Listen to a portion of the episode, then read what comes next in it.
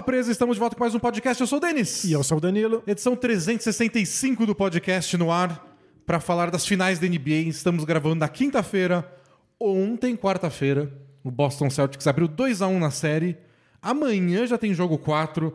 Então a gente está nesse miolo, Danilo, que a gente está analisando o que aconteceu nos três primeiros jogos, ao mesmo tempo que o serve de um preview do que pode acontecer nos próximos.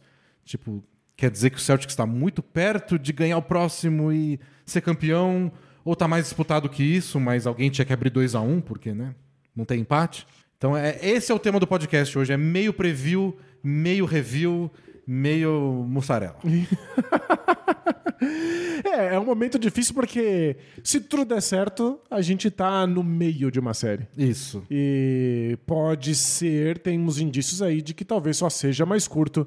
É isso que a gente tem que especular nesse momento. Separei alguns detalhes aqui que podem decidir a série, alguns que estão decidindo como podem ter respostas para isso mas é mais uma desculpa para a gente ficar aí viajando nessa série final de NBA, que é o que mais importa.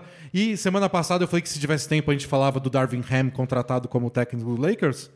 Repito, se tiver tempo a gente faz de novo, até porque tem outra notícia envolvendo técnicos. O Quinn Snyder pediu demissão do Utah Jazz. Talvez as duas coisas valham aí uns cinco minutinhos de comentário. É... Aí no off-season a gente analisa mais. Se der tempo. Isso, é. Por que se der tempo? Porque a gente se recusa a falar de time eliminado enquanto os playoffs ainda estão é. acontecendo. Como é notícia, a gente fica, pô, não quero deixar também fingir que não aconteceu. Isso. Mas gastar tempo demais parece, para usar o jargão dos atletas, Danilo, um é. desrespeito com quem chegou na final da NBA. Claro. A graça cara. de chegar na final da NBA é que só tem você, né? O holofote é todo seu. Todos os olhos em você. Pois é, são só eles em cima do palco. E olha, até que estão fazendo bom uso desse palco aí. Tô curtindo. É. Acho que tá faltando ainda nessa série um jogo disputado até os minutos finais. Mas, embora essa seja um apelo para muitos torcedores, especialmente quem está começando, acho que os jogos estão bons de verdade. São São legais, são interessantes, com reviravoltas. São jogos bons, com alguns momentos realmente épicos em que as duas equipes estão jogando basquete de altíssimo nível. E mesmo na questão de ajustes táticos e decisões que os times têm que tomar, é tudo de extrema qualidade, muito interessante discutir. É. Fazia tempo que a gente não tinha finais tão divertidas de falar a respeito. E geralmente nesse momento a gente faz o nosso carinha do jabá. Porém. Porém. Ia ficar jabá demais, considerando que essa semana a gente tem um jabá novo, Danilo. Pois é, um jabá muitíssimo especial que eu tenho orgulho de apresentar, porque os footlongs da NBA voltaram pra Subway esse é, ano. Subway, a gente tá com o copinho da Subway. Quem tá vendo a gente no, no vídeo, a gente tá tomando água hoje, em vez de a gente lavou as canecas aí depois de seis meses. Estamos no nosso copinho do Subway tomando aguinha. Boa! E, bom, tinha já, né, teve no ano passado os lanches inspirados em times da NBA: Miami Heat, Chicago Bulls, Los Angeles Lakers, Golden State Warriors. Esse ano tem mais dois, que aí homenageando os finalistas do ano passado, Phoenix Suns e Milwaukee Bucks. E a Subway, não só isso, pediu pra gente avisar que tá rolando, que tem os lanches lá, que são uns bagulho de 30 centímetros, muito bem recheados, Mandaram pra gente também. Mandaram pra Mandaram gente. pra gente. Eu tô com eles aqui. Eu vou mostrar pra quem tá vendo no YouTube. Ó, esse aqui é o do Phoenix Suns. Dá pra ver na câmera? Tá bonito? É, é, esse é muito bonito. Tá bonitinho é, aqui, ó. O do Phoenix Suns é bonitaço. 30 centímetros eu medi, porque eu não queria ser enganado.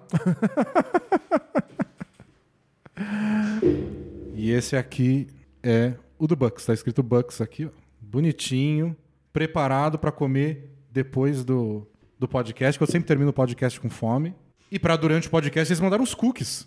E você elogiou os cookies do Subway outro dia. Foi isso, porque eh, para quem acompanha a gente ao vivo, a gente sempre tem umas discussões profundas, com, completamente despropositadas antes de começar a gravação e acabou se criando uma rivalidade aqui no Bola Presa entre bolo e cookie. E eu claramente sou do time cookies. Cookies são muito melhores do que bolos. E um grande exemplo disso é o cookie do Subway, que inclusive nós comemos na inauguração do NBA é, House. Tinha na NBA House, o Danilo citou, a gente nem tinha fechado nada, não foi nem jabá, tanto que a gente não falou a marca, né? Porque a gente. Sacana. Mas agora tipo, não, o Subway ouviu e mandou seis cookies pra gente. Iremos devorar daqui a pouco também. Mas o recado é esse: seis lanches lá no Subway, inspirados na NBA, são os footlongs, porque um pé, 30 centímetros. E se tem alguém que entende de altura em pés, são é os fãs da NBA. NBA, é. né? A gente tá discutindo no Twitter, não, esse cara é um seven footer, meu. Tem que dar toco. E aí você escolhe seu lanche lá e, outro bônus, mandar uma versão vegetariana pro Danilo. É claro. O Subway, que sempre foi grande amigo da população vegetariana. hum, Sabe o que eu lembrei? Quando eu comecei a ser vegetariano, o Subway era, em geral, a única opção que eu encontrava quando ia no shopping, A gente exemplo. saía pra conversar na rua, bater papo, porque a gente não tinha onde se encontrar. E a gente ia no Subway, porque era o único que podia agradar os dois. Pois é. E E recebi era barato, aqui, muito tinha obrigado na época, a gente não fazia... A gente não fazia jabá. não... não tinha cara do A gente jabá não tinha ainda. dinheiro, então a gente ia nos lugares mais em conta. O Subway salvou nossa pele várias vezes. Está patrocinando hoje este podcast. Me mandou um vegetariano, que eu agradeço muitíssimo. Mas, sério, se você pode experimentar um dos seis lanches inspirados na NBA para você se sentir dentro das quadras, onde você estiver comendo o seu lanchinho aí, vale a pena. E eu deduzi que se eles fizeram esse ano do Suns e Bucks, quer dizer que ano que vem tem do Celtics. E aí você pode fazer o seu lobby para que o do Celtics seja vegetariano, porque Isso, é só- verde. Só com folhas verdes, é? Basta, pra mim basta de motivo. E seria o 18º título. Pode ter 18 ingredientes vegetarianos, Bonito. todos verdes, alface, rúcula, azeitona. Fica aí a sugestão. Mas por Vai enquanto. começar, vai ficar parecido com as camisetas da NBA, né? Que tem tudo significado. e tem, tem muita coisa acontecendo, né? O pão tem 18 gergelins. Porque certa vez o Bill Russell. Mas por enquanto, aproveitem os novos aí que são Suns e Bucks. É, podem pedir no delivery ou na- nas lojas. É só dar uma checada se a loja que você procurar tem esses lanches disponíveis. É, vai no subway.com que você consegue ver a cara dos lanches, ver quais restaurantes estão participando, ver se o que é mais próximo aí da sua casa. Tem os lanches da NBA, confere e, E ver se está disponível, porque olha, a, é pro- bom. a procura é grande. avisa qual você gostou mais. Boa. Bom, é isso de jabá. É, O nosso jabazinho da Caphead fica só um aviso. Vai ter sorteio, vai ter promoção lá no Twitter, nos próximos dias no Twitter do Bola Presa, valendo camiseta. Então fiquem de olho por lá. Isso, então se você não segue a gente ainda no Twitter, corre pra lá, arroba bola presa. Bom, é isso. Vamos falar de basquete? Bora!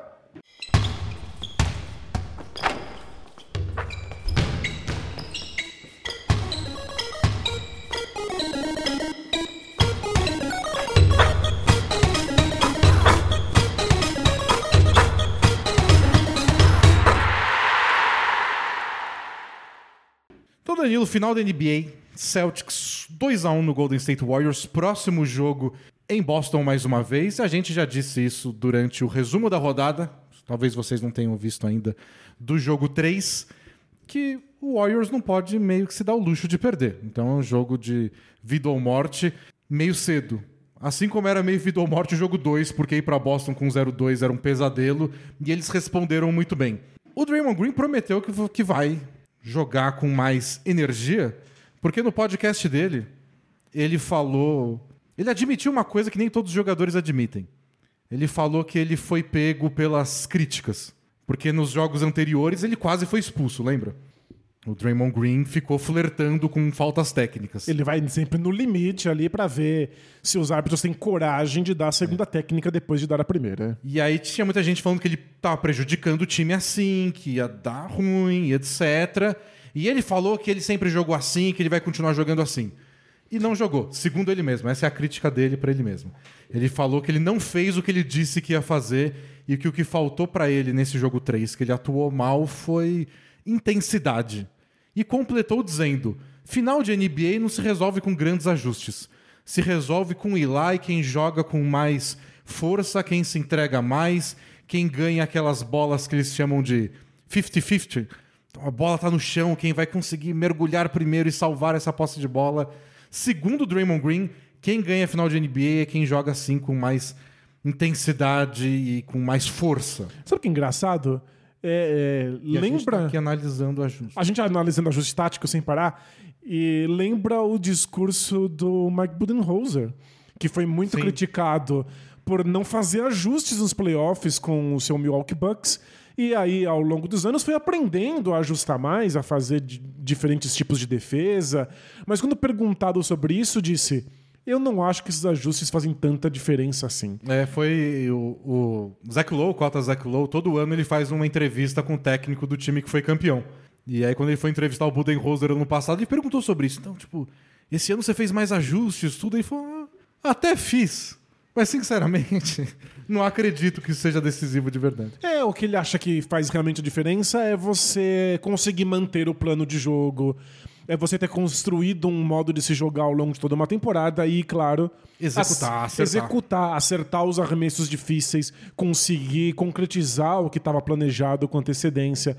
Essa é a parte complicada e o Draymond Green casa aí nesse mesmo discurso. É, não sei se talvez seja uma coisa de atleta, de quem tá vivendo lá. Sei que tem muito técnico, não. Acho que o técnico não pode acreditar tanto nisso. Eu sei que a gente deu o exemplo do Budenholzer, mas ele vai fazer o quê?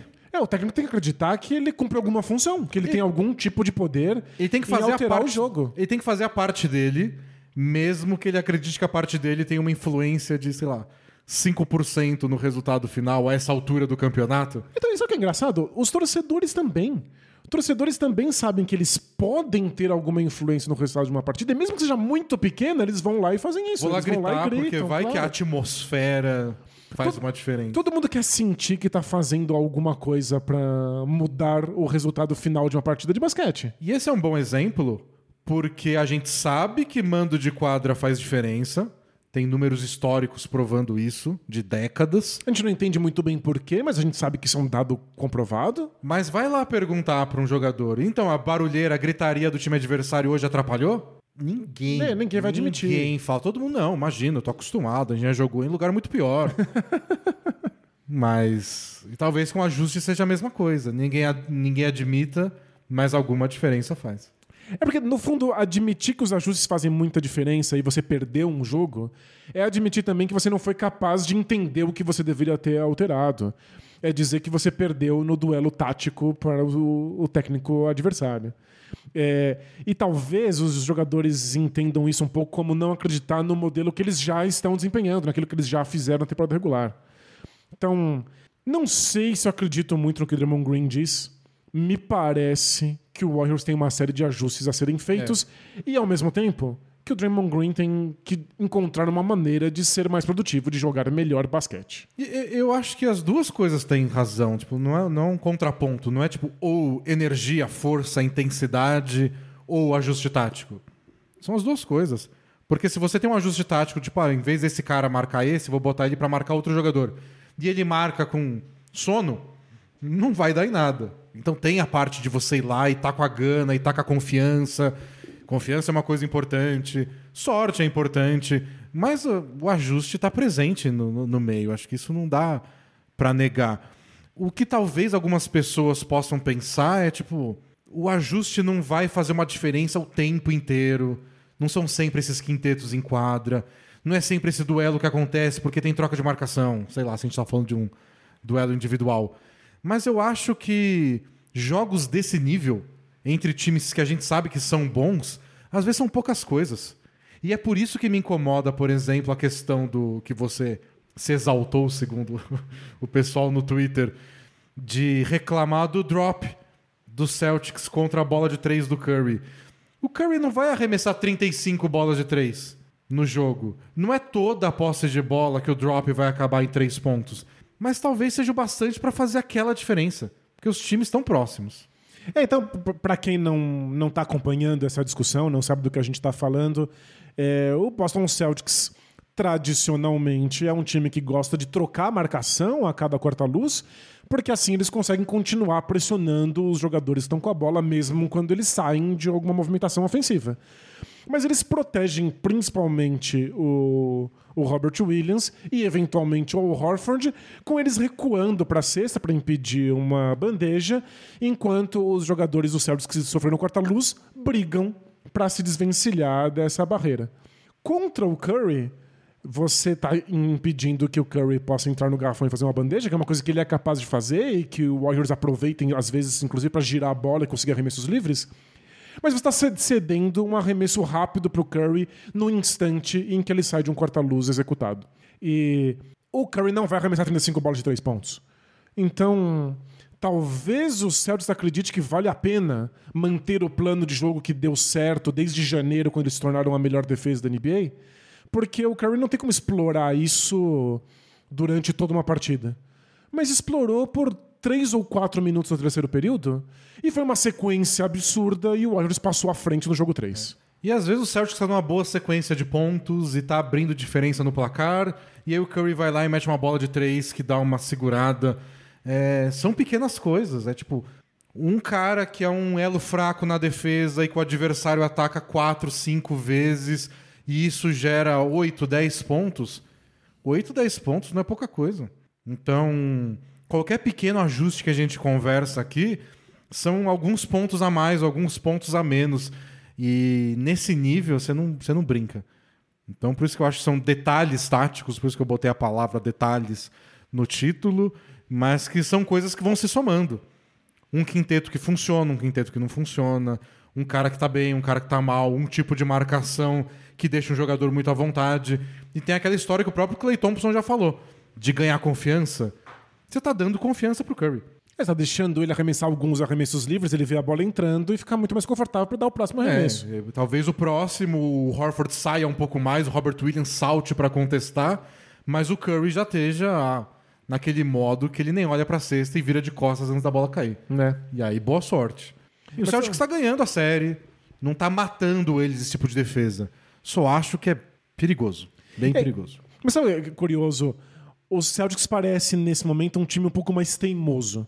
Um time que tenta insistir naquilo que deu certo em janeiro e eles não querem fazer alguns ajustes defensivos, e mesmo que eles estejam enfrentando, literalmente, o melhor arremessador de três pontos todos os tempos.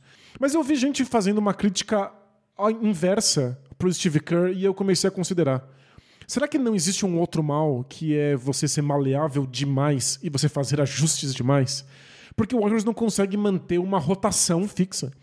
O Warriors não repetiu uh, os quintetos que entram em quadra, mesmo os quintetos que passam poucos minutos em quadro no jogo, em nenhum momento desde o jogo 1 dessa série.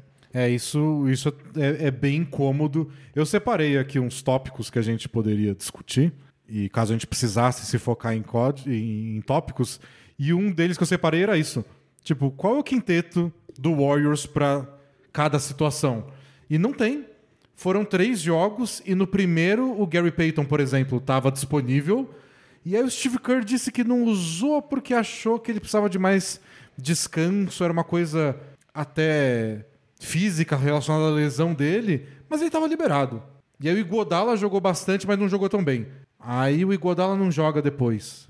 Ontem o Iguodala jogou só os últimos quatro minutos depois que o Draymond Green saiu com, com faltas. O Bielitsa não jogou o jogo 1. Jogou muito no jogo 2. E defendeu muitíssimo bem, foi muito surpreendente ele marcando o Tatum no mano a mano. E aí no jogo 3 ele entrou e deu ruim, tipo, duas posses de bola seguidas, e aí foi pro banco e não voltou mais. E no jogo 2, então, o que fez a grande diferença pro Warriors foi um small ball um super small ball, que eles usaram Draymond Green, o Stephen Curry, o Otto Porter, o Wiggins e o Gary Payton segundo. Então, cinco jogadores baixos fizeram uma sequência de 10 a 0 no primeiro tempo, uma sequência de 11 a 0 no segundo tempo e simplesmente mataram o jogo. E aí, no jogo 3, eles não ficaram em quadra, esses cinco simultaneamente, acho que em vez do. Embora tenham jogado baixo. Jogaram baixo. O, o Looney jogou pouco tempo, mas não foi esse quinteto exatamente. O Gary Payton quase não jogou. Isso, e aí o Gary Payton não tava, e aí quando, quando tava não era o Otto Porter, foi o Clay Thompson. Então ele não conseguiu repetir o quinteto e eles foram destroçados nos rebotes de ataque. É. E aí então, no quarto período, quando eles estavam precisando de ponto, que o Curry cometeu aqueles turnovers em sequência, eles tentaram aquele quinteto mais baixo ainda com o Jordan Poole, Clay Thompson, eu, Curry juntos. E aí tomaram, perderam mais rebote ainda. E curioso, a gente não sabe nem mais qual é a função do Jordan Poole. Porque o Jordan Poole foi um alvo terrível no, no jogo 1 e no jogo 2, o ataque do Celtics sempre explorando ele. Aí, de repente, ele teve um momento ofensivo muito bom no jogo 2, mas ficou mais apagado no jogo 3, aí acaba jogando menos. Então parece que o Warriors realmente não sabe quem são os jogadores que devem estar em é. quadra em situações específicas do jogo. E parece que o Steve Kerr está tentando fazer esses ajustes o tempo inteiro em tempo real. O que é muito longe do ideal se você tá numa série decisiva, em que você não pode errar quatro jogos. O Bill Simmons, que fala muita abobrinha, mas é muito divertido também, mas ele tem uma teoria que eu acho que é bem legal. Ele fala abobrinhas de maneira apaixonante. É, é apaixonante é, o é, que é ele meu fala. tipo de abobrinha. Ele fala muito. E aí você, você consegue pescar coisas muito legais no meio e algumas ele tá só exaltado. Mas uma que eu acho muito interessante é que quando ele vai analisar um time, é, às vezes no começo da temporada, na pré-temporada, no meio do ano, ele sempre para e fala: Mas quais são os sete jogadores? Porque às vezes a gente começa a falar de um elenco. E fala, mas olha o elenco desse time, porque tem essa opção, olha esse armador reserva, e aí você olha o elenco do Memphis Grizzlies, e você vai ao delírio, porque olha a profundidade. E ele fala: chega a final de conferência assim, os times usam sete jogadores.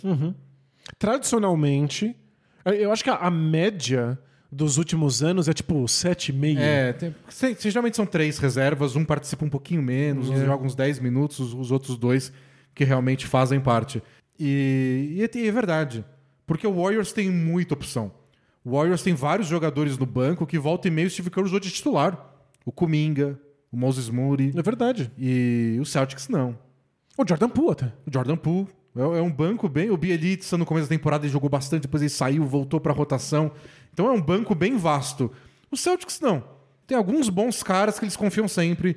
É o Derek White, é o Pritchard, era o Thais, o Thais já não entrou mais.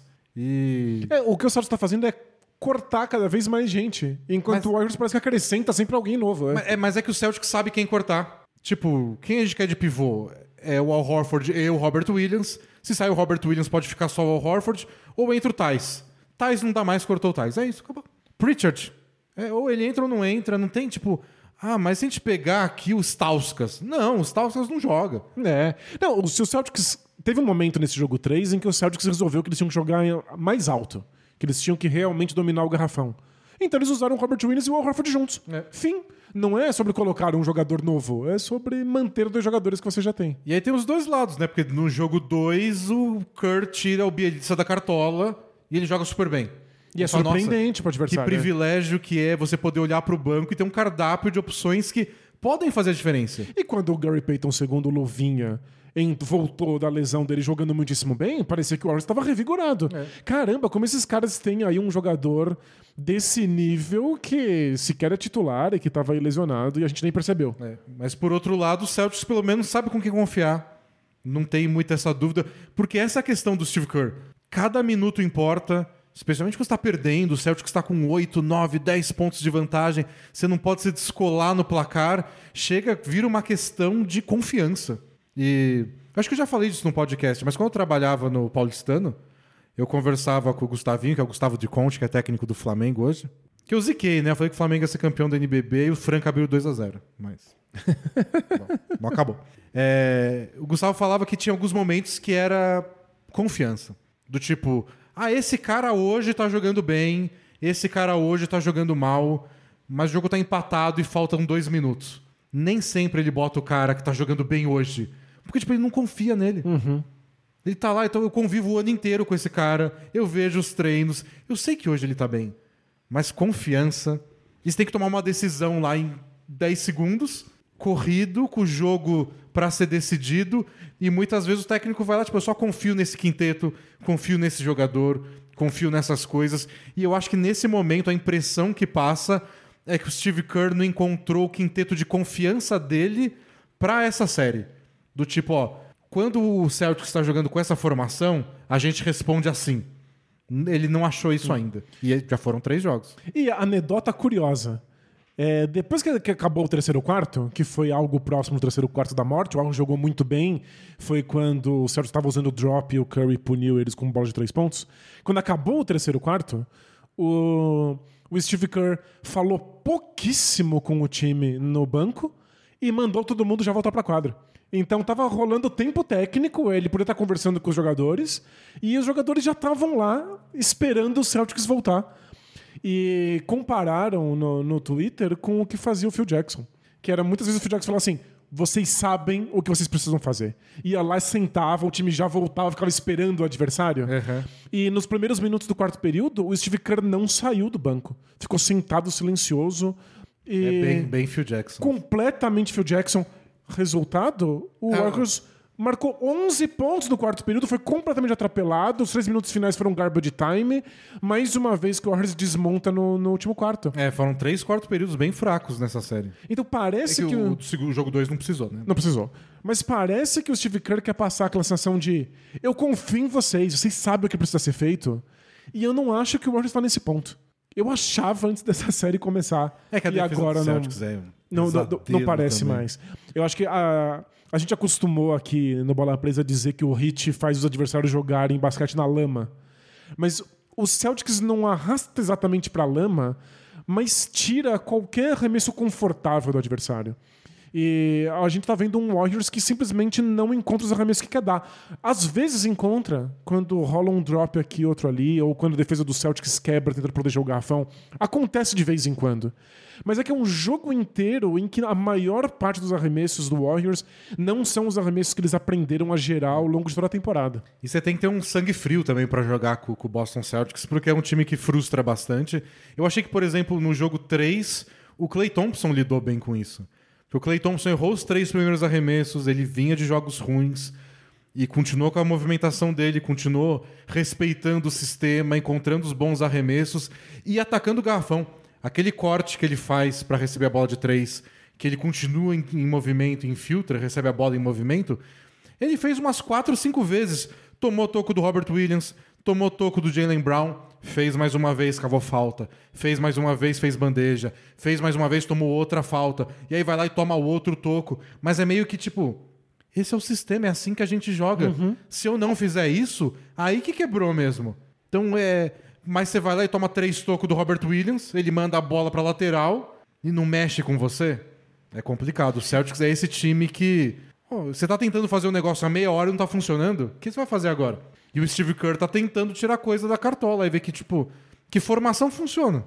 E, e acho que essa é a questão. O Celtics é o time que faz o adversário questionar o próprio sistema ofensivo. Você começa a pensar se você deveria realmente estar tentando essas jogadas, porque elas não geram arremessos livres. E aí dá vontade de ajustar. Mas eu acho que essa é a medida difícil dos times que são campeões encontrarem. O quanto você ajusta, o quanto É. você confia no sistema. E o quanto você consegue, tipo, melhorar as- dentro do sistema, fazer dar certo, em vez de mudar tudo. Tipo, a gente vai jogar, vai morrer do jeito que, jogando do jeito que a gente joga. Beleza, mas tem que fazer dar certo, senão vai morrer mesmo. Então, são, são, e às vezes são pequenos ajustes pra isso. É, e- Um ângulo diferente que você entra, outro jogador que faz o corta-luz pra forçar ou não forçar uma troca. Você não muda a jogada inteira, o sistema, mas pequenos detalhes que às vezes a gente nem percebe porque a gente é leigo. E a minha sensação nesse momento da série é que o Celtics também tá, tá sendo frustrado pela defesa do Warriors. Também é uma defesa excelente. Mas o Celtics não esperava ter arremessos completamente livres. O Celtics não é um time que monta ataques sofisticados em que você vai sair de três corta-luzes para dar um arremesso livre da linha de três pontos. Não. Eles fazem uma jogada e aí o resultado é que alguém está sendo marcado pelo Curry o Jalen Brown fala, por mim tudo bem. E, e a defesa do. a- a- tem- duas coisas eu acho que deixam o Celtics mais à vontade. A defesa do Warriors pra fechar o garrafão. Os dois times gostam de fechar o garrafão bastante. A gente até falou isso no preview, né? É. Que o Garrafão deveria supostamente estar cancelado nessa São série. os dois times que menos cedem pontos e tentativas de arremesso, né? Nem só aproveitamento, tentativa de arremesso dentro do garrafão. Mas o Warriors acaba, por questões de elenco, etc., abrindo mão de alguma coisa pra isso. Então a gente viu no jogo 1, o Marcus Smart livre de 3, o Grant Williams tá livre o tempo inteiro. Então o Celtics tem pelo menos isso. Na pior das hipóteses, a gente pode dar um passe, dois, e alguém tá livre. Ou o Smart, ou o Grant Williams, ou o Horford. Derek White. Ou o Derek White. Pode não ser o ideal, pode, eles podem estar num dia ruim, eles podem estar hesitando. Mas eles ficam livres em algum momento. O Warriors nem sempre, porque o Celtics é tão fisicamente, ele se impõe tanto que a gente vê o Wiggins livre, especialmente quando o Robert Williams está marcando ele. Mas não é sempre. Às vezes eles botam uns quintetos mais baixos que ninguém tá livre em momento algum. E o que a gente viu no jogo 3, que eu acho que foi mais impressionante, talvez pra mim a melhor partida que eu assisti do, do Robert Williams, é que dá pra deixar um jogador do Warriors livre na zona morta. O Robert Williams vai chegar o suficiente pra atrapalhar. É. Não é um arremesso verdadeiramente sem marcação. É, o Warriors confia nisso também. E, e outra coisa que deixa o Celtics um pouco mais à vontade é que eles sempre acham que ele- eles podem caçar um mismatch.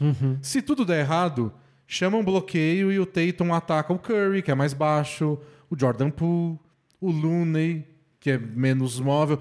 O Looney e o Curry estão fazendo um bom trabalho. Mas Muito eu acho bom, que mano. taticamente é tranquilo pro Celtics do tipo, se a gente precisar, esse é o caminho. seja pra começar uma posse de bola, seja pra terminar. E eu acho que é é uma questão de quais são as expectativas. Porque o Celtics não espera que o Tatum e o Jalen Brown tenham arremessos livres. Pra eles, ser bem marcado pelo Curry, tudo bem. Faz parte, tá, tá- tá- tá dentro do, do- do esperado, tá dentro do imaginário que o, que, o, que o Celtics construiu ao longo da temporada. O Warriors espera que o Curry saia livre eventualmente de um corta-luz. E isso simplesmente não acontece. E, e os Celtics não tem esse mismatch, né? Tipo, quem, quem eles vão.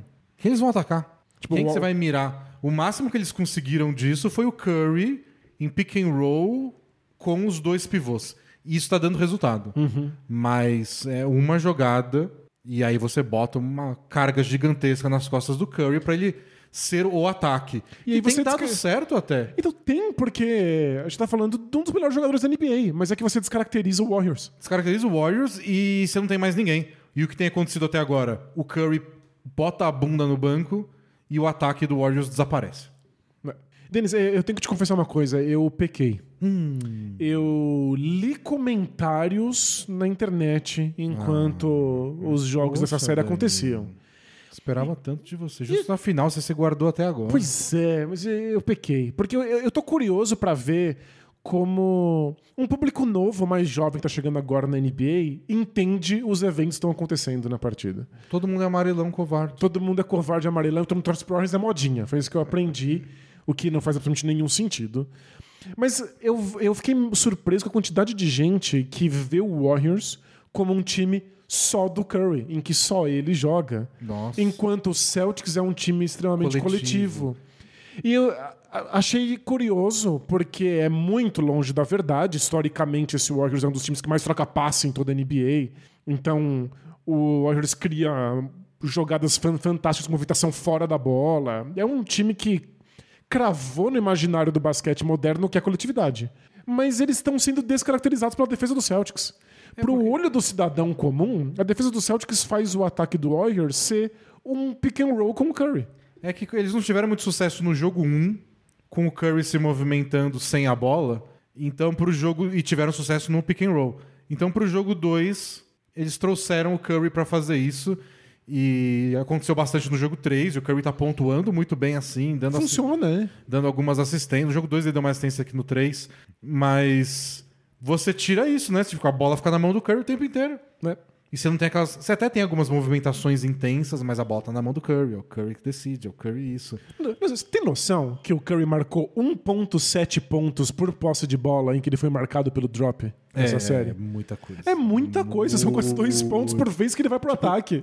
Qualquer tipo de ataque que gera um pouquinho, um ponto por posse de bola, 1.1, já é muita coisa, já tá ótimo, você faz sempre. 1.7. Não, é, é surreal. Então é claro que o ataque tá funcionando quando o Curry vai pro pick and roll, e especialmente quando o Celtics faz o drop contra ele. Mas é que é isso, vira um ataque completamente hum, É, não é monocentrado. Warriors, né? Mas eu acho, acho que esse é o drama do Steve Kerr agora. Tentar o quanto você descaracteriza, o quanto você faz o que tá dando certo. Porque tudo isso, todas as alternativas, já foram solução e já foram desgraça de alguém. Alguém já foi campeão porque não abriu mão de jogar do jeito que jogava, e alguém já foi eliminado por um time que supostamente era mais fraco, porque foi cabeça dura e não mudou o jeito de jogar. Né? Então não é que tem uma resposta certa, é tipo, é como você faz. É a- o drama de decidir na hora qual é a hora de fazer cada coisa, qual é o momento certo de ser teimoso e qual é o momento certo de ser o cara versátil. É, mas é claro que o Warriors não quer se descaracterizar, preferiria estar jogando do jeito normal, o Celtics é que não deixa. Aí é, se apresenta essa questão da descaracterização. Eu acho que esse Warriors só se descaracterizou tanto duas vezes. Uma quando não tinha Curry nem Clay Thompson, e aí era aquele time peladeiro, medonho. Nem conta, esquece. É, que fazia os nossos olhos sangrarem. E quando enfrentou o Houston Rockets na final das conferen da Conferência Oeste, quando o Rockets trocava a marcação a todo quarta-luz. É, encheu muito o saco do Warriors. Encheu demais, o Warriors virou um time de mano a mano, eles não conseguiam jogar da maneira que eles jogavam, eles ganharam no sufoco no jogo 7. Havia Kevin Durant. É, e, Havia um dos melhores jogadores de todos os tempos no mano a mano. e havia pick and roll. É. Foi o que eles estão fazendo agora com o. Lembra, teve- teve- foi no ano seguinte, né? Ou foi naquele? Não, foi no ano seguinte que eles eliminaram o Rockets com o Duran machucado. Isso, Lembra? foi isso. Que é. aí foi um pick and roll ad infinitum com Curry, Draymond Green ou Curry Godala e virou um ataque de pick and roll, a lá, sei lá, Dallas Mavericks. Exato, e é isso que o Celtics Suns do, do passado. E o Celtics convida o Warriors a fazer isso, tendo uma defesa espetacular de garrafão. E, e- e tem uma coisa interessante nisso, que talvez possa ser parte do plano do Emil Doka. Quando você marca no drop com o, o Al Horford recuando, você tira essa jogada do Draymond Green. Quando é o Draymond Green fazendo o bloqueio. Mas vamos supor que é o Draymond Green fazendo o quarta-luz para ele. é, se ele tá recuando, não tem aquele passe do Steph Curry. Porque se vai uma dobra desesperada no Curry, dá esse passe pro Draymond Green, aí é 4 contra 3, bola na mão do Draymond Green, aí vira ponte aérea, vira bola de 3, vira um liquidificador de bola passando de um lado pro outro. E isso é uma das escolhas Vira- que o Celtics fez nesse jogo. É. Vi- vi- Vira o Warriors. O Warrior, o- pelas minhas contas, o Steph Curry foi, recebeu marcação dupla uma vez nessa série. Isso, em três jogos ele recebeu uma vez uma dobra. E foi uma dobra que, na verdade, pareceu mais um erro de comunicação É, do não sei se foi Celtics. combinado, o Marcus Smart achou que o, que o Robert Williams ia recuar, mas o Robert Williams ficou no Curry, o, o Smart foi também. Pareceu uma dobra muito sem querer. E o que, que virou? Um passe picado pro Iguodala pra uma bola de três livre do, do Andrew Wiggins. É. Que caiu, inclusive. É, que, que era a bola do Harrison Barnes tradicional daquele time do, do- de toda vez o Curry receber a marcação dupla. Isso o Warriors está acostumado a fazer. Eles sabem responder a isso. Mas o Celtics não dobra.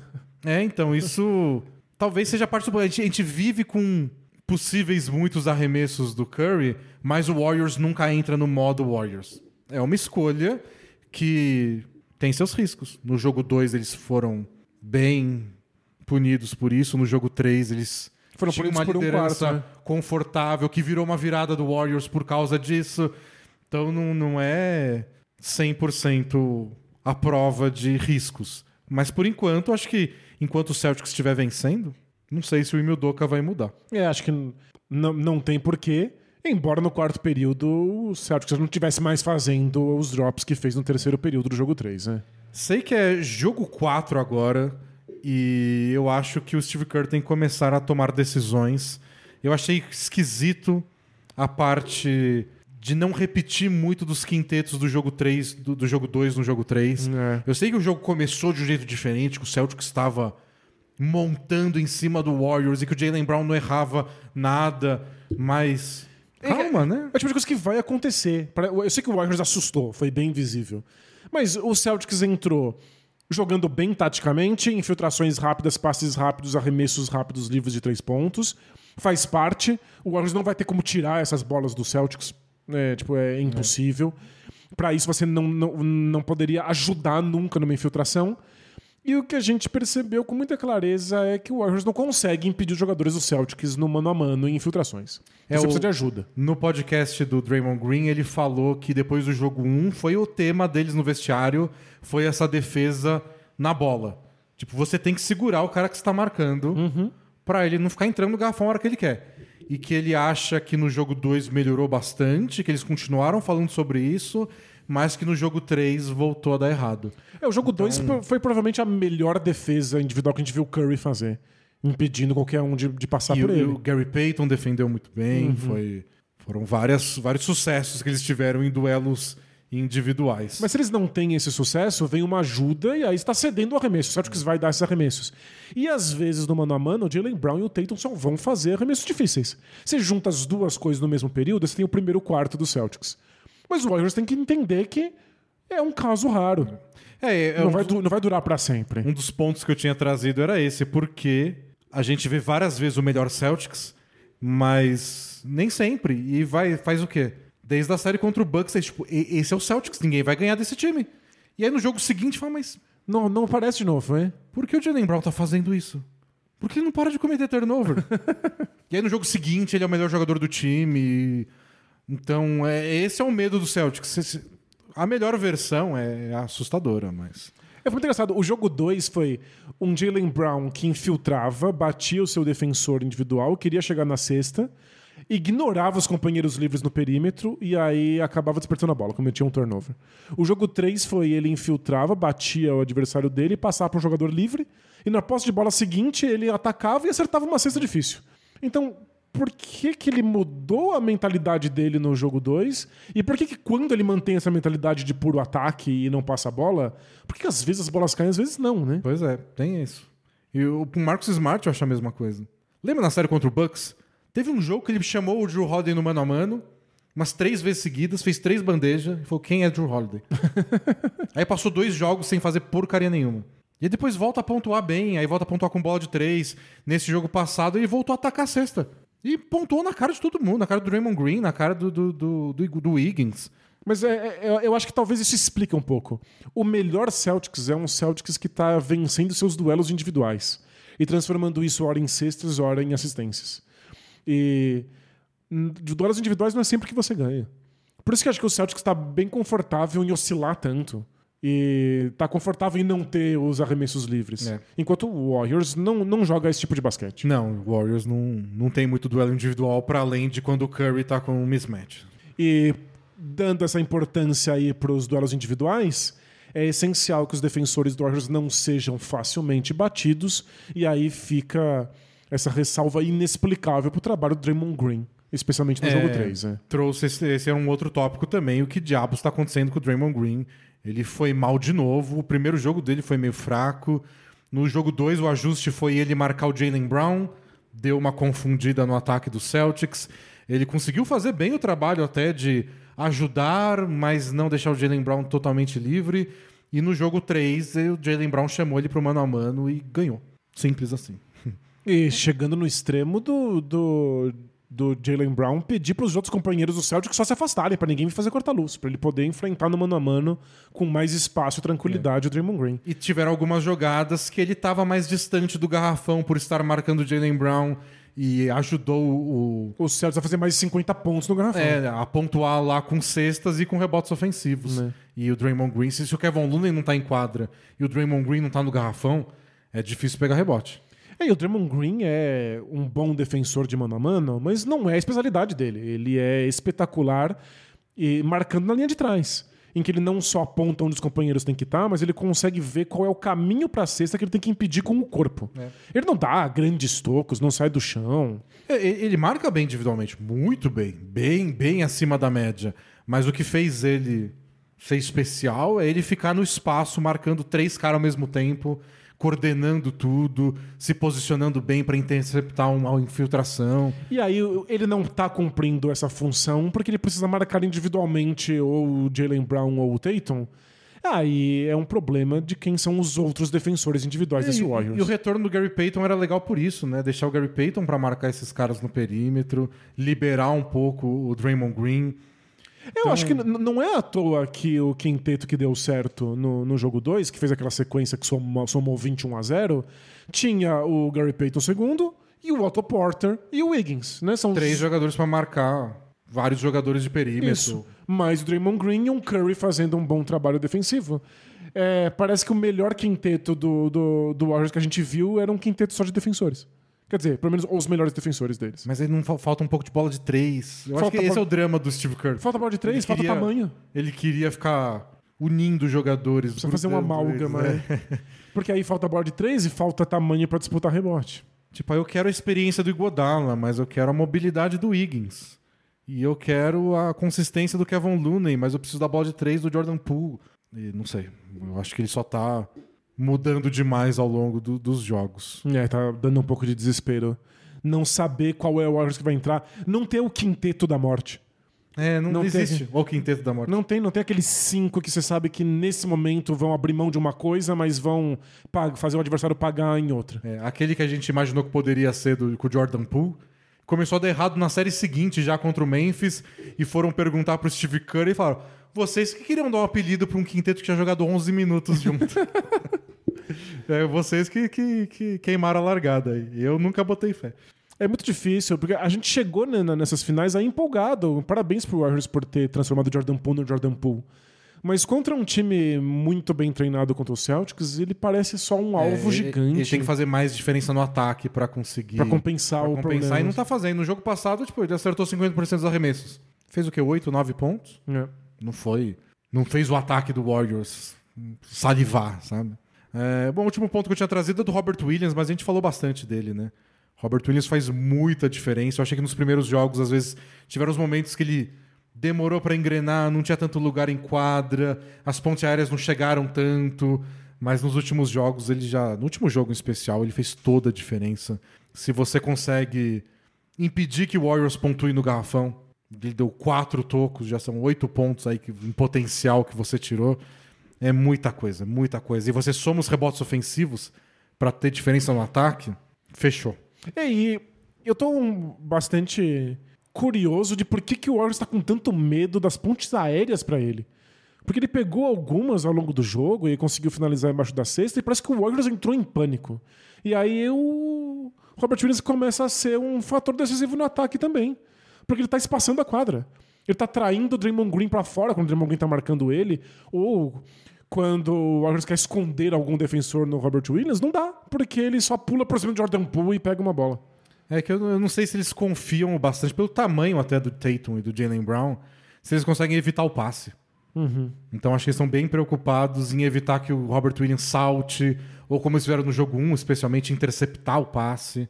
Que nisso o Dray- o Draymond Green é bom nisso, né? Tipo, ele vai pra frente, o cara acha que dá pra mandar o passe, ele volta e, Dá um e dá um tapinha. tapinha na bola. Então acho que esse é o medo do, do Warriors, eles querem tirar essa jogada. Mas às vezes, às vezes eles querem tirar uma e abrem muitas outras, né? E uma, uma última polêmica, que eu não sei se é polêmica, só queria ouvir sua opinião sobre isso. Diga. O pessoal na internet achando que o podcast do Draymond Green atrapalha. Pra quem não sabe, todo depois de todo jogo ele vai no, no- grava um vídeo de uns 20, 25 minutos sobre a partida. E aí ele fala como foi o jogo, como ele, como ele interpretou a partida, como ele jogou, ele faz uma autocrítica. E é, é- é bem legal, é bem aprofundado e Ele fala bem, ele, é ele um, fala ele, bem, ele é, muito bem inteligente, crítico dele né? mesmo, ele não parece que tenta maquiar muita coisa ou fazer muita política. E tem gente achando que atrapalha, que tira o foco, que ele tá mais preocupado em como explicar pro público do que realmente. E, e tem a polêmica eterna De que ele gente... tá dando informação demais É, de pros gente... adversários. E de gente achar que atleta tem que. Não pode existir entre um jogo e outro. Uhum. Teve uma polêmica no, no Brasileirão, Danilo. É, cota futebol. Os jogadores, acho que foi do Fortaleza, alguém me corrija se for outro time. Mas jogadores do Fortaleza vieram para São Paulo, jogaram um jogo aqui, perderam e foram vistos à noite, depois do jogo, se divertindo na noite paulistana. Ok. E o pessoal ficou puto num nível que o presidente do clube soltou uma nota pedindo desculpa à torcida pela falta de respeito dos jogadores. Porque assim, se, se eles perderam, eles têm que ficar tristes, é isso? Eles têm que ficar triste em casa chorando no hotel aí. Não, não faz nenhum sentido. Não faz nenhum sentido, mas é um negócio tão presente no imaginário do torcedor que o presidente, ao invés de falar, "Ô, galera, Vocês estão loucos, é o trabalho deles. ou de não falar nada, foi pedir desculpa e falar que não, eu vou conversar com eles aí pra ensinar um pouco de respeito pros caras. Não, não faz nenhum sentido, que desesperador. Então acho que tem gente preocupado com, com essa, tipo, ele não devia estar focado ao invés de ficar gravando podcast? Eu acho que não, mas eu só queria ouvir sua, sua opinião. É, a gente já tem até um texto que, a gente escreveu há muitos anos atrás lá no Bola Presa, porque o Bola Presa é um blog. Hoje não tinha falado isso ainda. É, a gente, a gente pulou o né? jabá, porque a gente achou que era jabá demais, né? Compre Subway. Mas a gente, a, a gente é um blog. E a gente escreveu um texto sobre o papel da crítica. De. Pra que serve criticar o basquete? Criticar não no sentido de dizer "Ah, basquete é uma droga. Criticar no sentido de, de secar, de analisar, de. Pensar o assunto. pensar o assunto. Interpretar, comparar. E eh, a gente comenta nesse texto que nem todos os atletas são pensadores do esporte. Às vezes o jogador simplesmente executa aquilo que ele faz, ele não tem como fazer um pensamento crítico a respeito. E às vezes pra ele tá ótimo, ele joga bem Sim. e isso não atrapalha o desempenho. E não acontece isso só no, no esporte, não acontece só no basquete. É, muitos artistas, pintores, escultores, não necessariamente são teóricos sobre a arte. Muitos não pensam na arte, eles só executam arte. Às vezes atrapalha. Às vezes atrapalha ficar pensando, eles têm, passam a ter bloqueios criativos. Qual vai ser meu lugar na história da arte? É. Sim, mas como isso vai ser interpretado? Você começa a se... com quem eu estou conversando, né? Por outro lado, alguns artistas, alguns pintores são muito famosos por serem, às vezes, pintores, às vezes críticos. E é muito legal que alguns tenham essa capacidade, porque esclarece muito o processo da pintura e o processo da arte. Alguns jogadores fazem as duas coisas. Eu acho que o grande exemplo que a gente tinha era o Kobe Bryant, que era alguém que jogava basquete e pensava basquete. É. É que e um tinha- não atrapalha o outro, pelo contrário, um alimenta o outro. É que quando ele era jogador, o Kobe, antes de se aposentar, ele não tinha essa parte de eu jogo o jogo, eu penso o jogo e eu sou um membro da mídia passando esse meu pensamento para fora.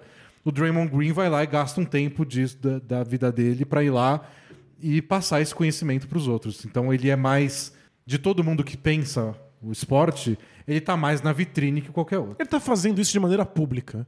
Mas eu acho que o fato dele pensar o que está acontecendo, qual foi o erro do jogo dele, o que deve ser elaborado, só contribui para o jogo dele.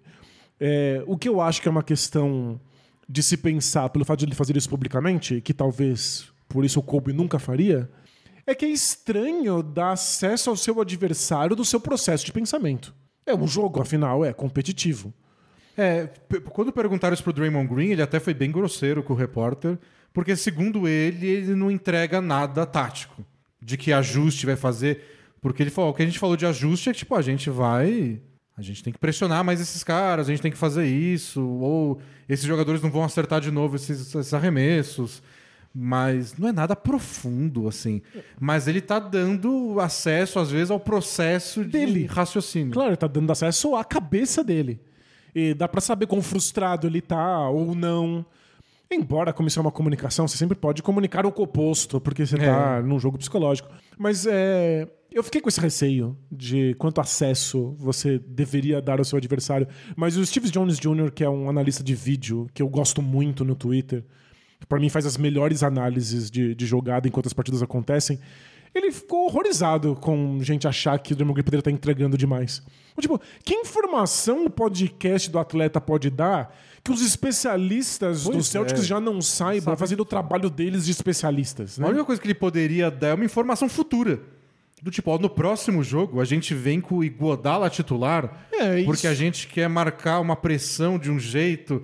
E isso ele não faz. Isso é né? óbvio que não faz. Todos os ajustes possíveis táticos que o Warriors possa fazer, o Celtics já tá ciente disso. A gente que faz podcast, resumo da rodada no YouTube, já sabe. Blogueirinho, sabe? A gente é blogueirinho, a gente é um blog, né? E a gente tem noção de quais são as possibilidades de, de ajuste. Imagina os caras que ganham milhões de dólares pra isso, que são os maiores especialistas do planeta. Então, não, não é uma questão o Draymond Green tá falando sobre o ajuste dele, fora o fato de que ele entrega a si mesmo. É, o, o última coisa, talvez, que tem muita gente que não gosta é dar combustível. Eu não sei o quanto isso funciona, mas. é, por exemplo, no último ele disse que ele tá lembrando daquela série, a, a primeira final deles em 2015. Que eles estavam perdendo por 2 a 1 e aí ganharam três jogos seguidos e, e venceram. Ele falou que tava sentindo vibes de 2015.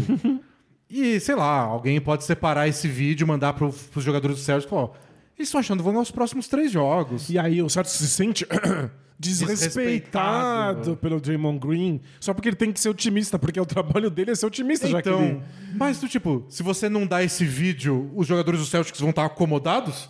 É isso? Não, é, é ridículo, Esse né? papo de motivação, tipo quando o Draymond Green falou, não, a gente vai enfrentar o Boston na final. Não é quem eu tô torcendo, a gente vai enfrentar. E os jogadores do Miami Heat falaram, ah, obrigado pela motivação, Draymond Green. Fomos lá e ganhamos o jogo 6. Então, se o Draymond Green não falar nada, vocês, Vocês iam não perder. iam- é, o motivo pelo qual vocês queriam vencer as finais de conferência era o Draymond Green? É, não era porque vocês queriam ganhar. Acho que eu, há, há não, prioridades bem estranhas essa aí, né? eu não sou atleta, mas, sinceramente. estranho. Mas é, eu gosto que o Draymond Green seja um crítico do, do esporte. Acho que a gente tem sorte de poder acompanhar um modo de pensar de um atleta profissional.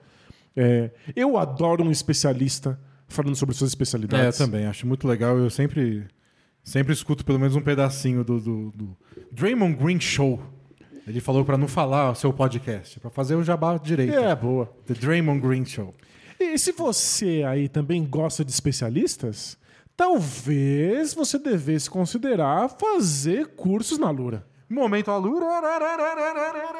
É porque a Lura é a maior escola de tecnologia online do Brasil, com cursos desenvolvidos por vários especialistas em áreas muito distintas de tecnologia. Você vai ter aulas, você vai conhecer especialistas, ter aulas com especialistas pra depois virar um especialista eventualmente. Pois é, e o mais legal é que você pode já ser um especialista, mas você pode fazer cursos de outras áreas aí periféricas ao redor da sua área para poder saber um pouquinho de tudo, poder colocar aí as suas habilidades em novas empresas, em E, e uma coisa legal que a gente descobriu que o pessoal da Lura falou pra gente, É. que tem a comunidade deles no Discord, que tem um monte de gente de todas as áreas. Tem gente que tá fazendo um curso, mas é especialista em outro, e todo mundo interage. Tem gente que faz aula junto.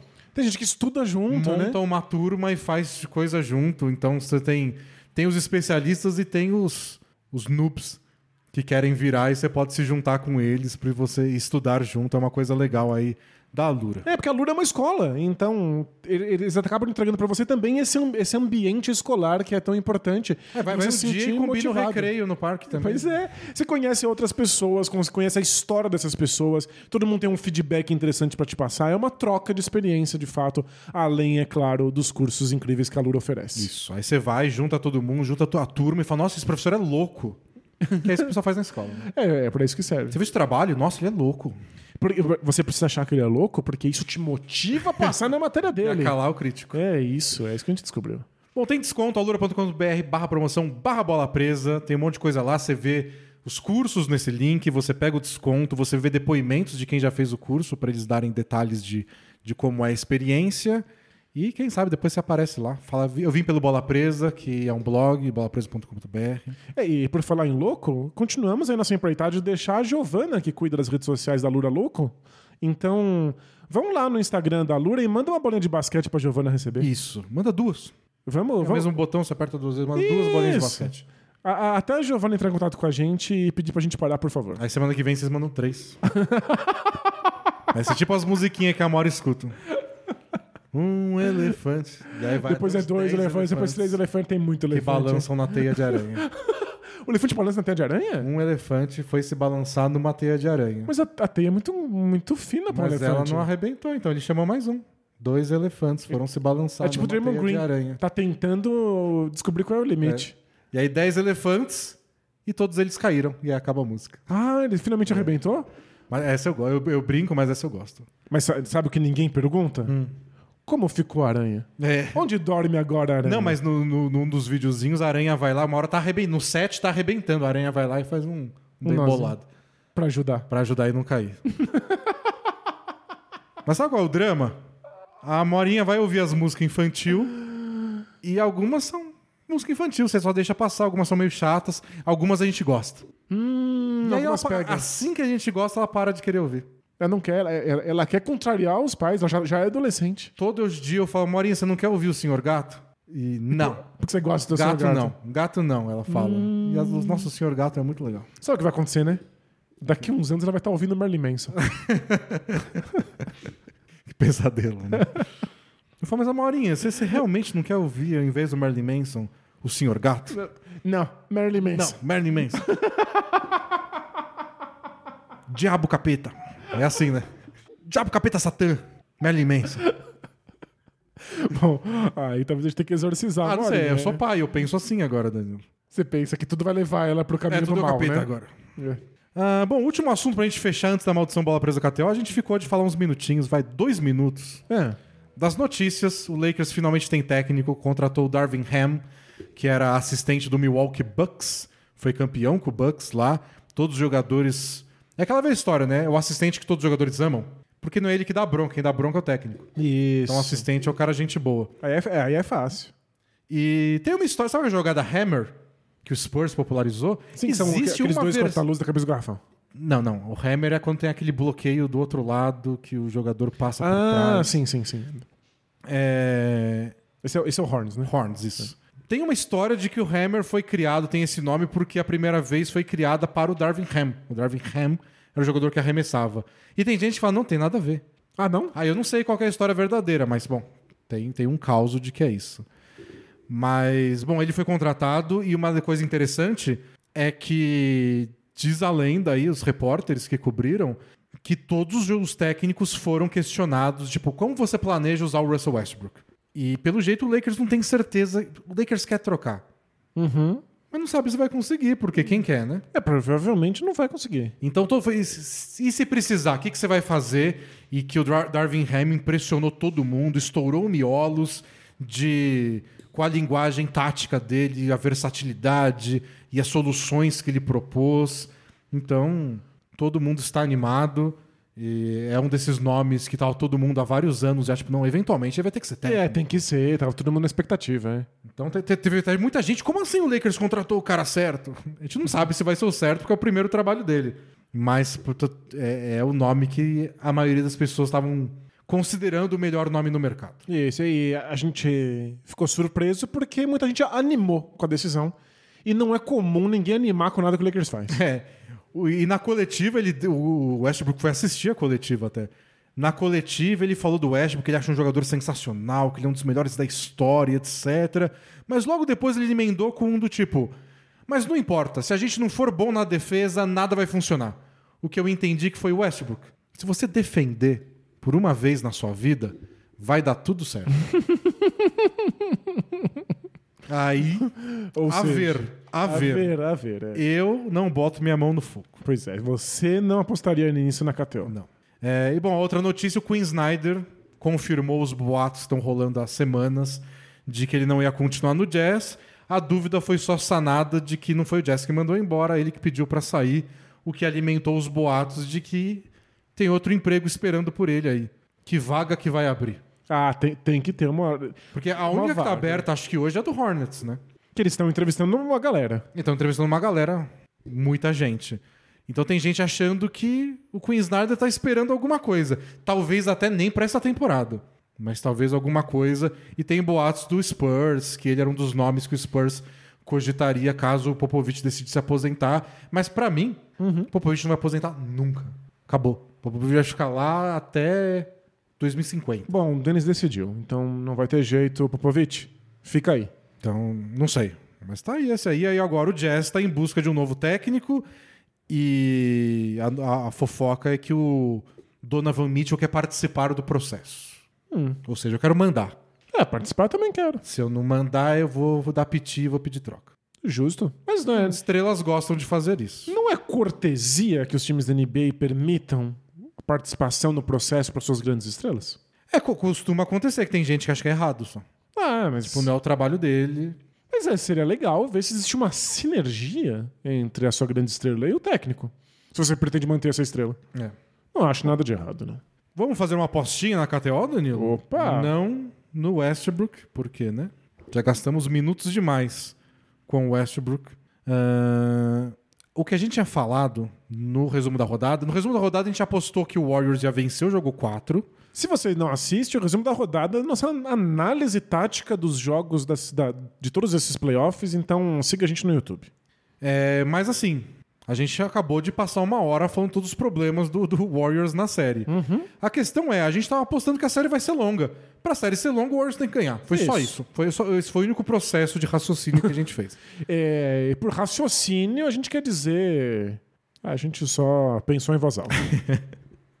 Agora a gente queria, a gente guardou uma aposta para jogadores. Então, em quem você quer apostar individualmente pro jogo 4, Danilo? De quem que a gente falou aqui? Você acha que o Draymond Green vai responder em pontos, rebotes, assistências? Então, a primeira, tem uma pergunta anterior. Você quer ser coerente com a aposta de que o Warriors vence o jogo? Ou você quer ser precavido e apostar contrário à nossa aposta de que o Warriors vence o jogo? Ah, precavido, vai. Então a gente aposta tudo ao contrário. A gente aposta que, pra- porque os jogadores do Warriors vão sair mal, é isso? Ah, ou a gente aposta que o jogador do Celtics vai bem. Pode ser um jogo de 40 pontos do Tatum, sei lá. É, eu não acho que o Tatum vai ter nenhum jogo de 40 pontos. Tipo, dá, pra- o- dá pra apostar isso? O Al Horford. Ah, não sei, não tem a KTO. A gente tinha que ter sugerido antes pra KTO. É, qual, qual é a expectativa de pontos pro Tatum? Do Tatum, 26 pontos. Eu acho bem possível que Ele faça 26 o exatamente. Celtics vença e o Tatum faça menos de 26 pontos. Mas, tipo, tem uns mais. Tipo, o Horford tá em 10. O Smart em 14. Mas o Horford não dá pra saber, né? O Horford arremessa se ele Se tem... a bola chega, né? Se ele tem esse arremesso. Depende um pouco do que a defesa do Warriors vai fazer e se o Celtics vai estar rodando a bola na direção dele. Então você acha que o Tatum vai fazer menos de, de, de 26? Acho. Tá. Acho que ele tá, mesmo quando ele tá forçando a bola, não tá forçando tanto a bola. Paga 1,95. Isso, essa. Gostei. Danilo foi com certeza, eu confiei. Gostei. Ou seja, errei, né? Claro. A gente, o máximo, toda a confiança que a gente dá. Oh, mas no último que a gente fez, deu raiva. Quem viu no resumo, a gente falou. A gente- Era o Kevin Looney mais 6 pontos. Ele fez 6 em 15 minutos. Era só botar o cara em quadra. Era só por cara mais dois minutinhos. Se eu tivesse chance de ir na coletiva do Warriors hoje falar com o Steve Kerr, eu ia falar só da minha aposta. Ia ser banido imediatamente de de tudo que a NBA faz. Mas só pra saber, tipo, é pessoal, amigo. E peitar ele assim, sabe?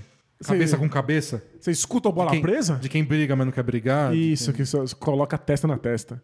Não, mas é sério. É, é evidente que o que aconteceu foi só uma maldição bola presa que impediu o Steve Kerr de ser capaz de pôr o Looney de volta. E não deixa as apostas fazerem isso com você, brigar com pessoas na rua. Não. Aposte com consciência e usa nosso cupom Bola Presa. E isso, usa aí pra ter uma graninha extra pra você apostar na mais pura diversão como a gente faz por aqui. Vamos pro Both Things Play Hard? Bora! Taca a vinheta. Are we having fun yet? Both teams play hard. Both teams play hard. It's not supposed to be easy. I mean, it- listen, we talking about practice. Not a game, not a game, not a game. We talking about practice. I want some nasty. Both teams play hard. Both teams play hard. God bless and good night. Primeira pergunta é, é legal, é de um assunto que eu até pensei em discutir no podcast, mas aí eu vi a pergunta e falei, vamos deixar pro Both Things Play Hard. Ok? Ou seja, sobre basquete, é isso? Sobre basquete, infelizmente, aí desculpa qualquer coisa, mas é que durante o final a gente tá recebendo muita pergunta de basquete. É, É que você sabe quando você faz isso, você deixa uma quantidade considerável de namoradas É. extremamente é, frustradas. desculpa. Com sorte, a gente começa a deixar também namorados muito frustrados. Espero que isso semana aconteça. passada a gente leu um exemplo desse, né? De uma Né. namorada que apresentou pro, pro namorado Bola Presa. Boa. Pergunta do Apito Agudo.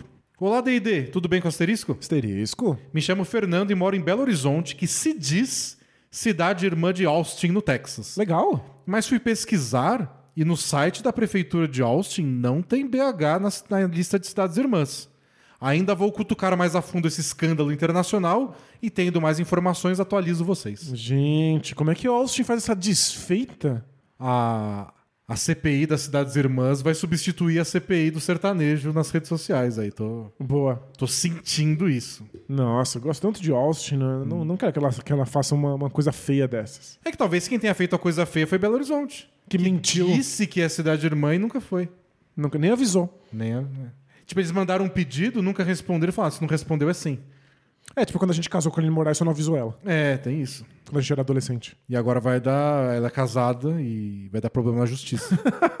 não pode ser casado com três pessoas. E eu casei também. É verdade, tem, tem essa questão. Deu, deu ruim. Bom, ele continua.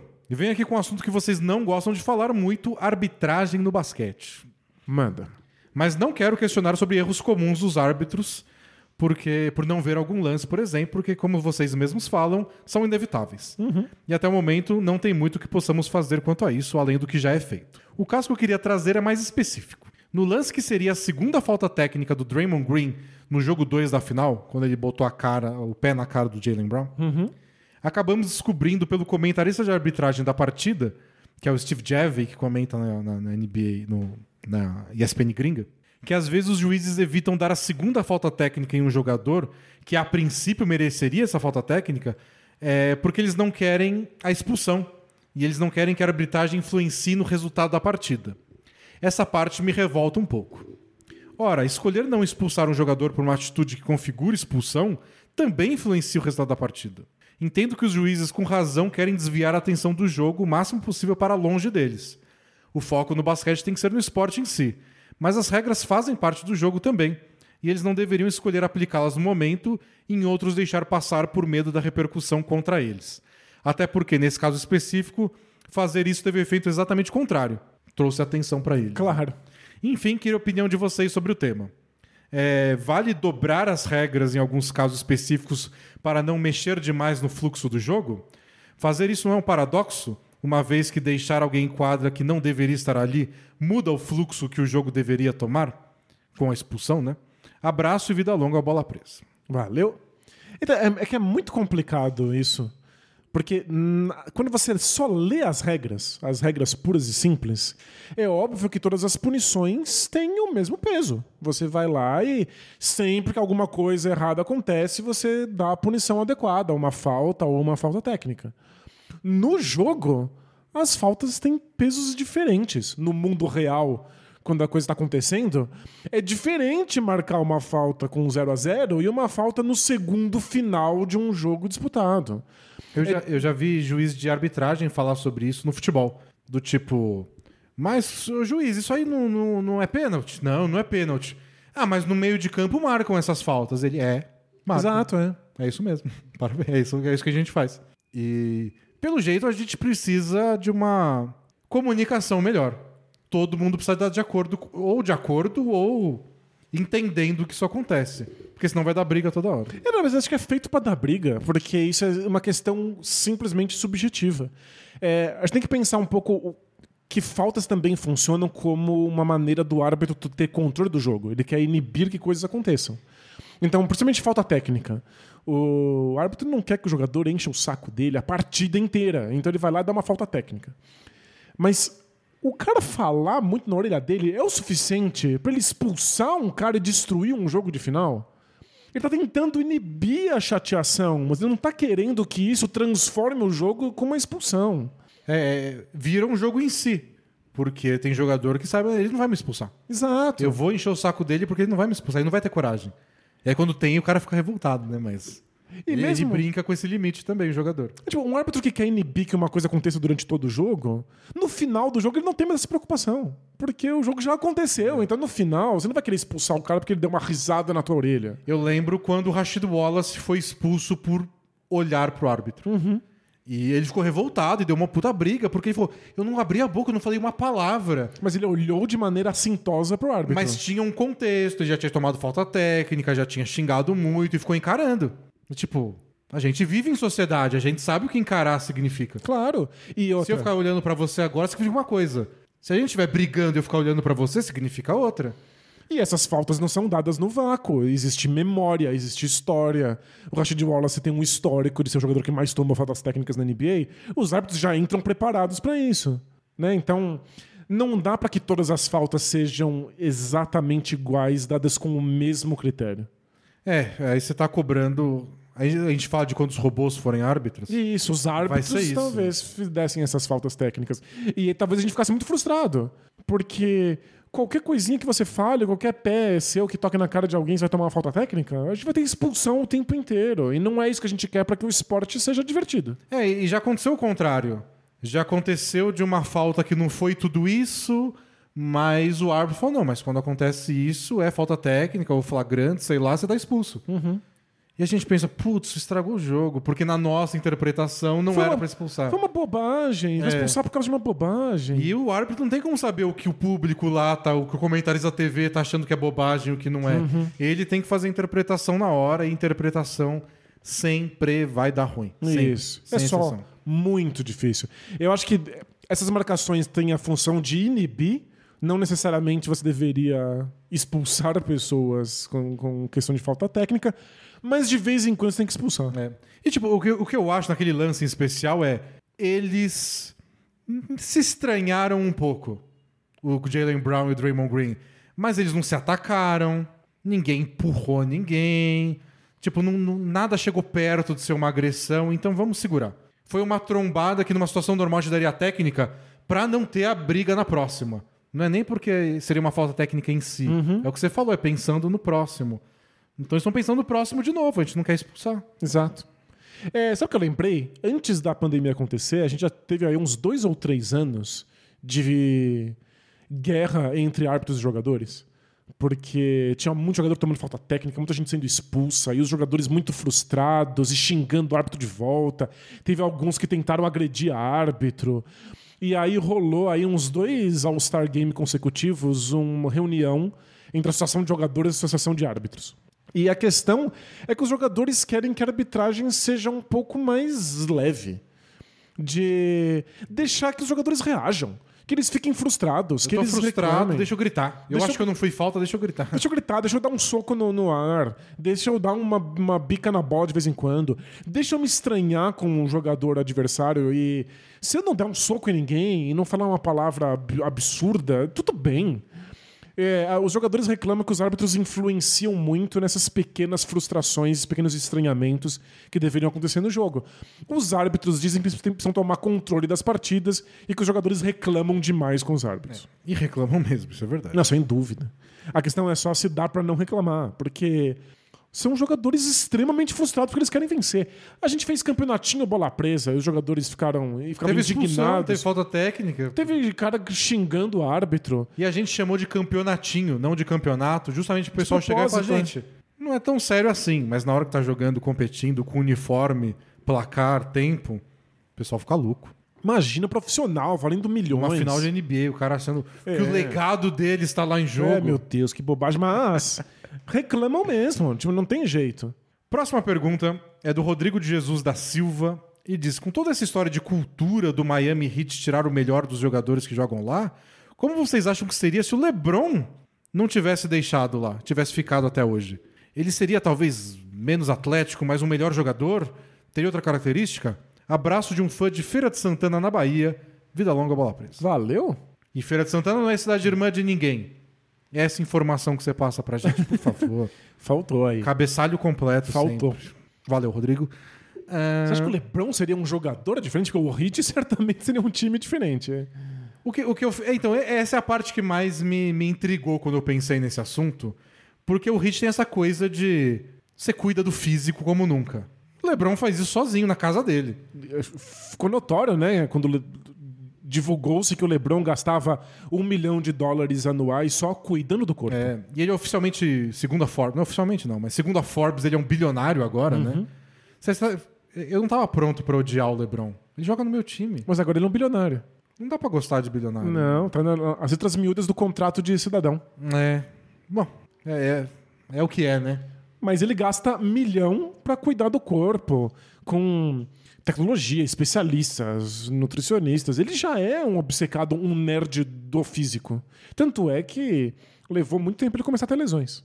Então, o que eu fiquei mais curioso é que o Hit não é muito adepto a, ao que a gente falou agora do. Ah, o Donovan Mitchell quer ajudar a escolher o próximo técnico. O Hit é meio que tipo, ó, eu sou o Pat Riley, tá aqui todos os anéis de campeão que eu ganhei, eu tomo as decisões. Claro. Então não ia ter muito. O que eu imagino de rusga é o LeBron falando: é, eu quero o J.R. Smith agora. Manda esse cara embora, eu quero veteranos.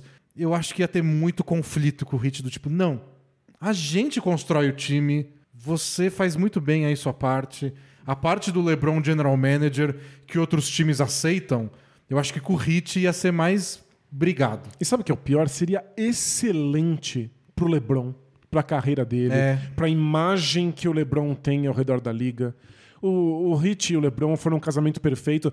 Dizem que levou um tempo até o LeBron aceitar os analytics, essa nova leitura do basquete a partir do- dos dados avançados, mas eventualmente ele topou, ele mudou um pouco o estilo de jogo. E outro time teria demitido o Spolstra. Depois aprendeu, lembra que o LeBron deu a ombrada no Spolstra? Pois é. E foi o. O. Luva. Danilo tá fazendo gesto pra quem tá só no áudio. É. Gary Payton. Não, o, o Pat Riley. Ah. Eu fiz os gestos de muitos anéis nos muitos dedos. anéis. Eu pensei Foi, no Luvinha. foi o Pat Riley que disse pro LeBron: o Spolstra fica. Eu banco o Spolstra. É. É, dizem a- a- os bastidores que o que o LeBron queria era que o Muitos Anéis nos Dedos fosse o técnico. É, o Pat Riley assumisse igual ele fez em 2006, Isso. quando o Stan Van Gundy foi demitido. E o, o Muitos Anéis nos Dedos é que impediu que isso acontecesse, manteve os Spoelstra lá. E o LeBron se tornou um jogador melhor por conta disso. E ganhou os dois anéis lá. E no fim o LeBron teve influência lá, teve muito jogador veterano que chegou por influência do LeBron e o time piorou. É. Então, não sei, é isso que eu pensei nessa pergunta que eu achei que seria interessante imaginar. Faz sentido. Mas é. a parte física de dedicação, levar a sério, Não, isso o LeBron Aqui- dá aula. É. É, não sou Lebron, é assim mesmo. Bom, tem mais pergunta de basquete, mas só pra agradar os fãs. Hum. Tem uma pergunta aqui do Lonzo Ball perdido em dramas adolescentes. Lembrando o Lamelo Ball, que mandou pergunta semana passada, lembra do. A menina que eu gosto declarou e eu não sei o que fazer? tem uma mensagem que não é uma continuação, mas é parecida. Boa tarde, D&D, tudo beleza? Beleza.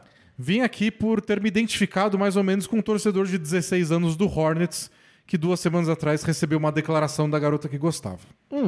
Minha situação é parecida com a dele, mas eu sou um ano mais novo, então ele tem 15 Tem anos. 15. E sou torcedor do Chicago Bulls, não do Hornets. Estou no primeiro ano do ensino médio e tenho uma garota da minha sala com quem converso há três meses, que nessa idade é uma eternidade. Isso, três meses é uma porcentagem muito grande da vida de alguém de 15 anos. É, Ela é bem parecida com a garota da outra pergunta. Linda, inteligente, extrovertida, cheirosa, pontual. que mais? É, Sabe cortar as unhas. é, faz malabarismo. É, joga bem xadrez. É, mais torce pro Celtics, ele colocou. Todo mundo torce pro time da NBA? Que mundo é esse? Quando eu era adolescente não tinha isso, não. Pois é. Bom, e com certeza é mais bonita aí. Co- Contestou a menina do outro. É porque ele tá apaixonado. É. Enfim, ela se declarou pra mim também, tal como a história do nosso amigo. Legal. Sim, também fiquei surpreso com as semelhanças, ele colocou. Mas de forma peculiar. É porque assim, é que ele tá muito surpreso que no mundo inteiro de pessoas, duas garotas gostem de dois caras e falem isso. Se declarem e. É que, é que as duas se declararam e foram embora. E deixaram tudo na mão deles. Ah, E os dois ouvem a bola presa. entendi. Bom, ok. Bom, é, ela se declarou de uma forma peculiar. Ela escreveu um texto sobre mim no celular dela, tipo, bloco de notas, Ok. dizendo do como sobre se sentia. E me pediu pra ler na última aula do dia e foi embora. Mas que- No seu- Ele tá com o celular dela. Ela foi embora. deixou o celular na mão dele? Depois que eu terminei de ler, uma amiga dela veio Não. e pegou o celular comigo Não, e aí ela foi embora também. Não, não, não é possível. É que não inventaram o papel ainda. aí, aí você tem que fazer uma engenharia, né, complexa. Porque Silêncio jovem está descobrindo a carta, né? a cartinha, aí perfuma a Nossa. cartinha, pra dar, dar mó, mó grau na Gente, não é adolescência. possível. A quantidade de cartinhas de amor que eu dei na, na adolescência. Inclusive, tipo, já fiquei no corredor esperando a menina que eu gostava passar na escola pra soltar também a cartinha na mão dela. Ah, Então, se eu tivesse que soltar como? meu celular na mão dela. Como você sentiria, Danilo, se a menina viesse te entregar uma cartinha? Você ficaria em choque igual eles? Eu ficar- ficaria em choque. Não, eu ia ficar em choque se fosse o celular. Nunca ouviu falar de celulose. Mas a questão foi, ele diz, fiquei com muito medo. Que- Oi? Para as pessoas que vêm de fora parece estúpido e óbvio. Mas para um moleque que nunca nem gostou de uma pessoa assim do jeito que eu gosto dela, ou que nunca recebeu uma declaração, é só assustador. Eu não tenho experiência. Eu não sei como lidar com outros problemas que podem surgir. Ou até como vai ser depois que começarmos a ficar. Olha, já tá antecipando problemas Não, de. incrível. Depois que der certo, que problema vai aparecer? Mas por sorte, eu já tinha escutado Both Things Play Hard Ah, e sabia que eu tinha que ir lá falar com ela Ok, e legal. falar que eu também gostava dela. Não, eu tô horrorizado. Que o único motivo pelo qual ele sabia disso é porque ele escutou Both Teams Play Hard. A gente tá aqui pra educar a juventude, né? não pra julgar a juventude. Pois é. Bom, se a gente tem que avisar eles que papel existe, né? Porém, Porém. não saiu nada. No dia seguinte ao ocorrido, eu cheguei na escola e pretendia conversar com ela. Mas deu tudo tão errado e eu não consegui encontrar o momento certo pra pra dizer. Adolescente é muito isso, né? Eis que no fim do dia, última aula, ela senta do meu lado, como costumava fazer sempre, e conversa comigo como se nada tivesse acontecido. Ela só quer ver como é que você vai É, porque reagir. ela não ia chegar e falar, e aí? E aí? O que, que você decidiu? É. Qual, qual- qual é o seu julgamento? Fiquei muito confuso, mas era a minha chance. Eu só tinha que falar que tava afim dela. E não saiu. Eu não consegui dizer eu gosto de você. Eu simplesmente travava. A aula eventualmente acabou e eu só pensei, caramba, amanhã eu tento de novo. Mas os dias foram passando. E não tem um em que eu não tente contar, mas sempre fico com medo e não sai. E depois fico me odiando todos os dias quando converso com ela, porque pra mim é uma tortura. Mas ela parece completamente normal. Ah, mas é assim, né? Tipo, a gente finge. Eu não entendo. Será que eu confundi as coisas? Eu sei que essa história é estranha, mas tentem me ajudar, por favor. Desculpem pelo texto longo. E obrigado por tudo. Vida longa, bola presa. Ela não, não, não tá falando a respeito porque ela não quer ser rejeitada. Se você não falou nada, ela tá achando que é não e tá aí tentando agir com norm- normalidade. É, ela tá desesperada também, porque, tipo, putz, eu me declarei, ele não falou nada. não que falou nada. Eu entreguei meu celular na mão dele. É. E- e- Eu esqueci. Amiga, amiga, eu esqueci que existia papel. Tamanha Tá, tamanho a nervosismo. cegueira que a paixão fez com ela. Pois é. E ela tá aí pensando que ou você rejeitou ela ou você é um completo idiota. E tem tem uma terceira opção. Se ela não teve a coragem de falar olhando nos olhos, porque a gente é adolescente, eu entendo, eu tinha medo também. É. Por que você não escreve uma cartinha também? É, pois é. Pega seu celular, escreve um texto, entrega pra ela, convida, com- combina com um amigo seu pra buscar o celular. E Isso é. Se você, se você reproduzir exatamente o processo que ela fez, vai ser completamente absurdo e ridículo, mas muito divertido porque você tá fazendo exatamente como ela fez com E você. talvez ela perceba o absurdo quando ela Isso. viveu o outro lado. Não, e eu- eu- você pode agora virar uma comédia romântica. O amigo que vem pegar o celular de volta já traz um buquê de flores. E aí, quando ela pegar o buquê de flores, devolver o celular e estiver saindo da sala, você tá no corredor esperando ela pra um beijo cinematográfico. Não, é que se for uma comédia romântica, vai ter altas confusões. Não, claro. E um mal entendido. E quando ele chegar com. Ela vai achar que o amigo tá se declarando. Ou ele vai achar que ela gostou do amigo. Tipo, ela vai ler a mensagem e vai abraçar o amigo de tão feliz que ela ficou. e abraçou a primeira pessoa que ela viu. E ela fala: Ah, meu Deus, ela gosta dele, na verdade. Isso, tem que ter, tem que ter um mal entendido. Então, não, não, não vá pelo caminho comédia romântica se você não estiver disposto a encarar o mal entendido. Mas, sério, você não consegue falar com ela pessoalmente, só manda uma mensagem. Eu lembro, eu- eu- o que eu lembrei dessa história foi do meu primeiro beijo. Hum, Ab- Abri meu coração. vamos lá, vamos lá. É, a primeira parte eu fiz direitinho. Consegui falar com a menina, falei que eu queria ficar com ela e. Eu, tinha deixado, eu, eu achei que eu tinha deixado claro. Mas aí um dia chegou a amiga dela e falou: Você quer ficar com ela? Ué? Eu falei, eu quero, eu achei que ela sabia. Mas aí ela teve certeza, né? Talvez não tenha sido tão. Tão óbvio Tão assim direto, quando a gente assim. tem É, 15 anos de Eu já não idade. conhecia, já, já não sou adepto da Rela Total hoje, né? Imagina na época. Pô, mas aí tudo ficou claro e ela queria ficar comigo também, a gente combinou, vamos lá. E aí. É hoje. Estamos frente a frente. Aham, tá combinado, inclusive. Está acordado entre as duas Está, partes. estando, estando- tipo, não, Estando não bom. tinha como dar errado. Estando bom pra ambas as partes. Eu, eu não conseguia tomar iniciativa. Eu não conseguia botar o pescoço pra frente pra dar um beijo. Eu só tava apavorado. Claro, é E apavorante. se eu é. escrevo pra um podcast a pergunta, é tipo, a pessoa lê e fala: Mas o que, que pode dar errado? e, e é só, tá tão misturado o cérebro que não é que você tá achando que vai dar errado. É só medo. É. E aí, eventualmente, ela tomou a iniciativa. É bom. a- aí- alguém tinha que consertar e a aí deu tudo certo. Então, meu primeiro beijo foi meio covarde? Foi. Mas beijei, saí me achando. Então, tudo, tudo, tudo certo. Que bom. Nossa, eu levei muitas cartinhas até ter um primeiro beijo. Eu dei muitas cartinhas pra pessoas que ignoraram Sua minhas estatística cartinhas. de beijos per cartinha. Não, né? beijos por cartinha é péssimo. péssimo. E a estatística beijo por porta é, fechada na minha cara? É. Também, também não, não tô arrasando nessa Mas tava estatística. lá na batalha. Tava não tava lá. fugindo da guerra, igual nosso amigo aqui. então, se você não conseguir mesmo, escreve a cartinha, explica na cartinha que você queria ter falado antes, mas que você tava nervoso. Isso. Porque você gosta muito dela e, e talvez ela, se der tudo certo, ela ache isso fofo. Isso, é, é, é a sua grande chance, é ser fofo. Mas assim, tem que dar certo, né? Não, vai dar certo, como Vai não dar daria? São duas né? pessoas que querem ficar juntas, pelo amor de Deus. Bom, temos tempo de mais uma pergunta curta e tem uma longa aqui que eu acho que a gente vai acabar se estendendo. Eu confio em você, vai lá. Tem, tem uma que a gente não vai se estender, mas é que ela... Eu vou, vou ler essa. Vou ler essa. A gente é dono do podcast, né? Só. Não pode ser muito longa, porque o cheiro do Subway É. tá me lembrando que eu quero comer. Não, no pós-podcast vai ser com- comendo cookie. Já tô avisando. Bom, é do Shit Happens. Merdas acontecem aí na tradução. livre. Caros amigos, Opa, tudo mais ou menos com asterisco de volta? asterisco de volta. É, tá é. voltando aí. Tá voltando um asterisco bem grande. Caros É. amigos, é o álbum do Chico Buarque? Sim. Tenho uma dúvida existencial e acho que na ausência do Chapolin Colorado, vocês são os únicos que podem me ajudar. Perfeito. Na pandemia, eu engordei 9 quilos Ok. e recentemente comecei a fazer caminhada para perdê-los, sempre ouvindo bola presa. Então, Legal. às vezes tem que ser mais longo o podcast mesmo para dar os quilômetros que ele precisa correr. Boa, hoje tem que postar com mais frequência. Caminho sempre uma hora pelos bairros da região. Numa dessas caminhadas, me deparei com uma jovem andando com o seu cachorro. O que primeiramente me chamou a atenção é que ela tinha uma tatuagem do galo VoIP no tornozelo. Tem explicação. Ele Tá. colocou entre parênteses. Já sabe que a gente não tem idade pra saber o que significa, é isso? É uma tatuagem que os torcedores do Galo fazem. Galo sendo o Atlético Atlético Mineiro. Ah, bom. Deixa eu ver então- se eu acho aqui rapidinho. A questão é só a geográfica, não é de idade. Ah, é, é um estilo de, do Galo. É bonito.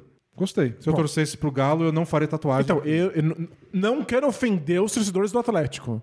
Mas se eu visse a garota com essa tatuagem, acharia que ela é muito fã de azeite. é tudo que eu, que eu posso dizer. Bom, tudo. Cadê? Achei que torcedores do Galo fazem. Isso me animou demais, já que tínhamos uma coisa em comum: a paixão por um clube de futebol. Ok? Tudo bem que ela mais do que eu, já que eu nunca farei uma tatuagem de um clube de futebol. Mas... O importante é quebrar o gelo, né? Boa. Continuei minha caminhada, já que não sou muito bom em abordar mulheres na rua. Ninguém é. Não, você ninguém. acha que você é? Você não é, não faça. Isso, é. Esse é o meu conselho. Não, só, só, só, só não. Aí continua. Prefiro criar planos. Bom, Ó, só, o único jeito que eu acho que pode ser minimamente viável de abordar uma mulher na rua é voltar um século atrás e entregar uma carta. e ainda vai ser meio macabro, né? É assim, se você estiver numa situação que vocês têm uma coisa em comum, aí. Se vocês estão tal- talvez numa fila. É, não sei. É, é muito. Não, abordar um Não, estranho não incentiva rua, o comportamento, mas. Eu, eu sei que existem ocasiões que pode acontecer. Uhum. Tipo, vocês estão correndo junto no mesmo lugar, vocês se cruzam e. Dá pra trocar amenidades.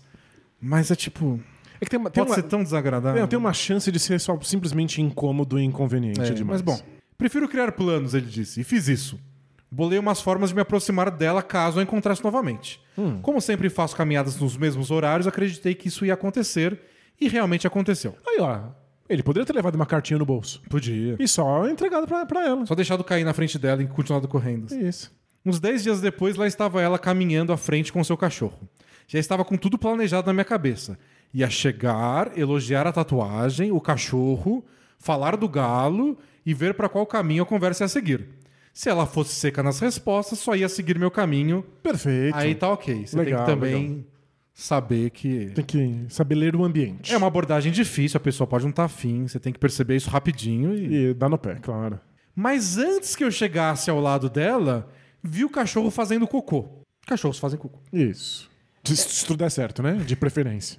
Ela esperou terminar, o cachorro terminar de fazer o cocô e seguiu o caminho. Como se nada tivesse acontecido. Ah, ela não pegou o cocô?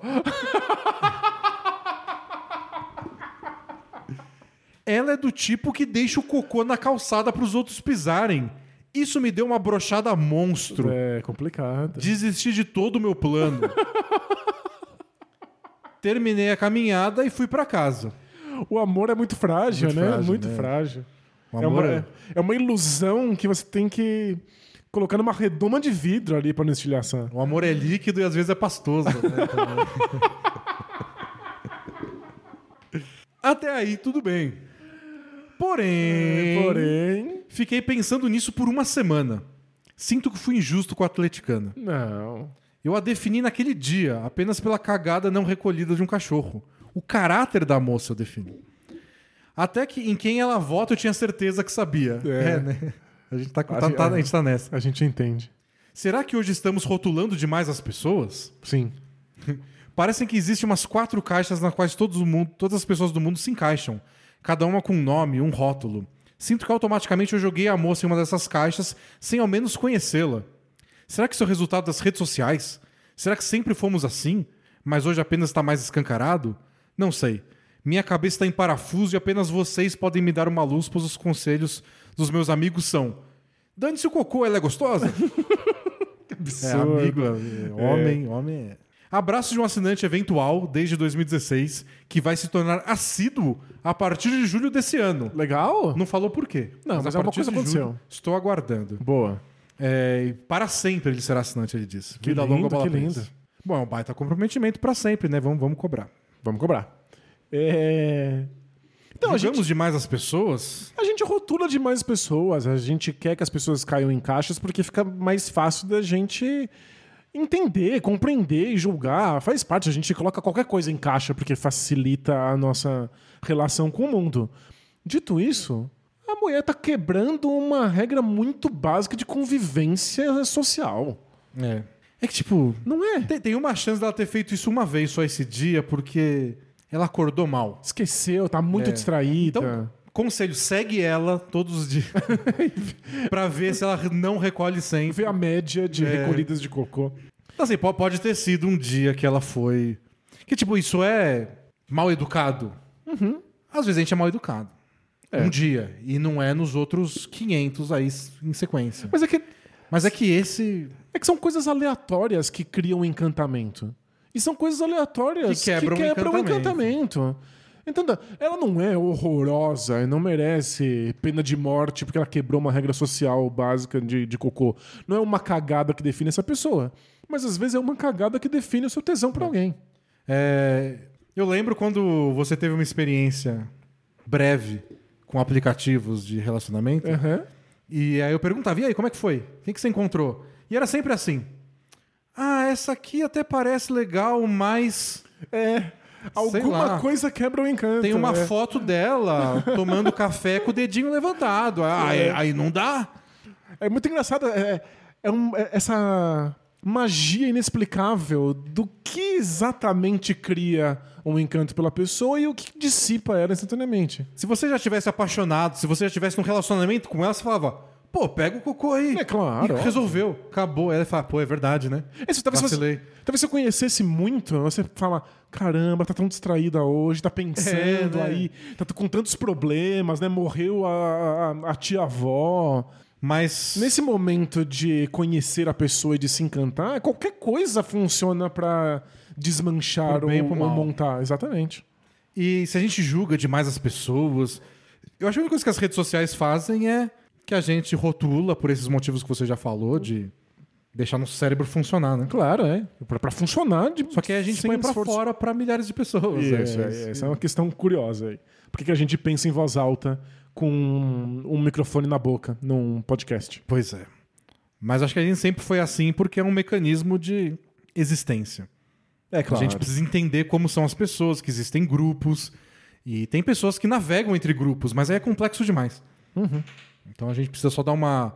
Com, com geral, a gente dá essa simplificada e com as pessoas que a gente tem uma relação mais próxima, a gente percebe essas nuances. É, acho que todo mundo rotula. Eu tava vendo uma pesquisa muito legal sobre conservadorismo e progressismo, em que áreas é, costuma-se ter mais conservadores ou mais progressistas.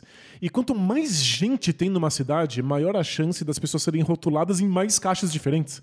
A gente tem mais repertório de É, caixas. tem mais coisa. né? Mais Isso, coisa né? acontecendo. E as regiões com menos habitantes tendem a ser mais conservadoras porque elas têm menos, Menos caixas. caixas para rotular as outras, né? Faz todo sentido. Então, rotular, a gente sempre rotula. A questão é quanto repertório você tem para inserir essas pessoas nessas caixinhas. Bom, é isso por hoje, gente. Voltamos semana que vem. É, Vamos montar o, o esquema da semana que vem de acordo com a final, né? Vamos ver que dia a gente faz, se vai ter campeão, se vai ter jogo 7, vai ser preview de jogo 7, sei lá. Se o Boston ganhou em 5, É, não- não, sabemos. Não tem jeito. O único jeito de saber o que, que vai acontecer quando vai acontecer é você seguir a gente no Twitter, no arroba bola presa. Ou no E- YouTube, que a gente avisa quando vai começar a gravar. Isso, e aproveita, segue a gente no Instagram também, Isso, lá no arroba bola presa 1. E tem, tem sempre alguma coisinha por lá. Então é, por, é, é isso, gente. Até a próxima. Tchau. Tchau, tchau!